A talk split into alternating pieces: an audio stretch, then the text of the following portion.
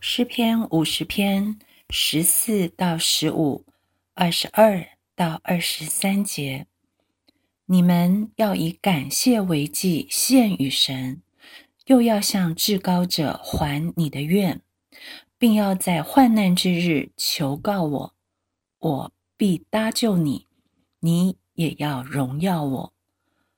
你们忘记神的，要思想这事。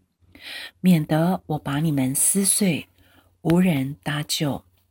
凡以感谢献上为祭的，便是荣耀我；那按正路而行的，我必使他得着我的救恩。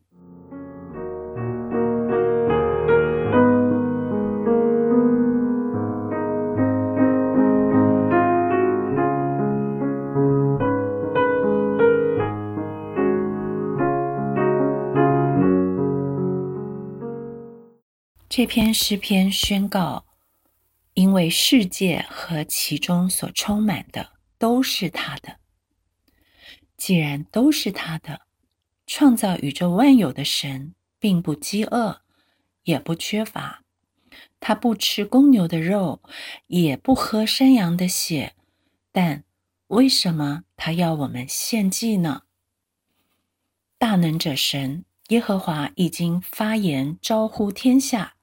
从日出之地到日落之处，大能者为何招呼天下？他招呼上天下地，为要审判他的名，说：“招聚我的圣名到我这里来，就是那些用祭物与我立约的人。”神为什么要审判与他用祭物立约的名呢？在这篇诗篇的第六节，诸天必表明他的公义，因为神是施行审判的。公义，原来他是公义的神，面对不公义，他必须要施行审判。公义的神已经发出圣洁的光，他断不以有罪的为无罪。这是为什么神要我们献祭？神的名唯有透过祭物的血与神立约，才能平息神如烈火般的愤怒，让我们不因自己的罪被神撕碎。然而，祭物的血真有这么大的功效吗？岂能使得罪神的庶民成为神的圣名？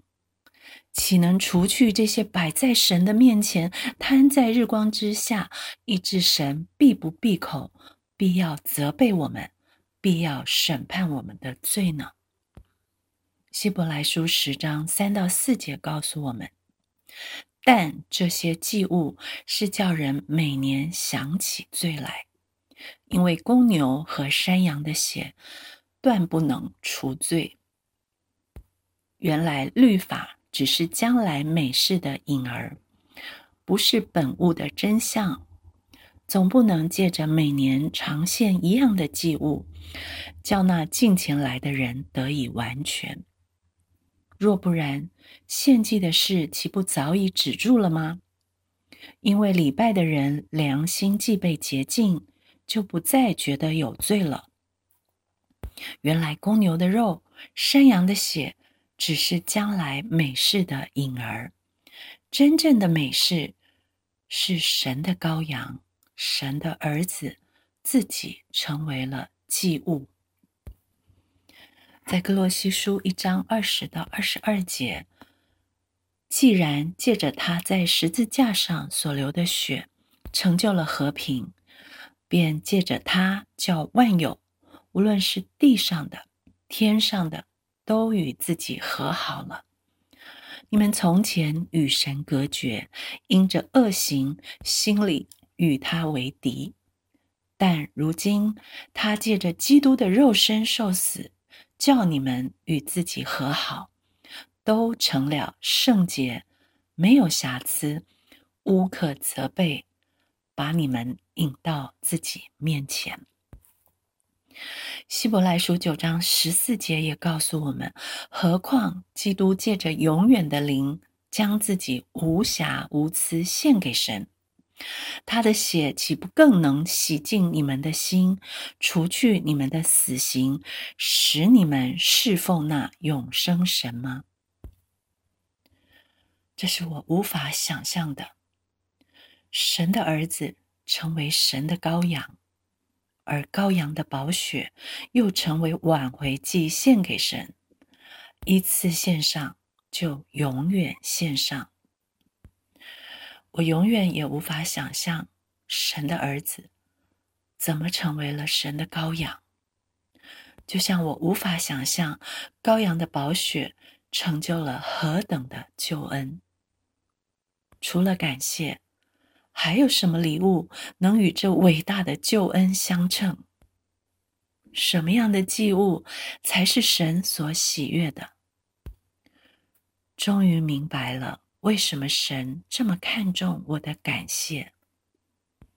自有、拥有、什么都不缺的神，居然他要的祭是我的感谢。神啊，你知道我是健忘的，你知道我每天活在你拯救的恩典中，却习以为常。你知道我随时在患难中求告你，被你搭救，却可能转身就忘。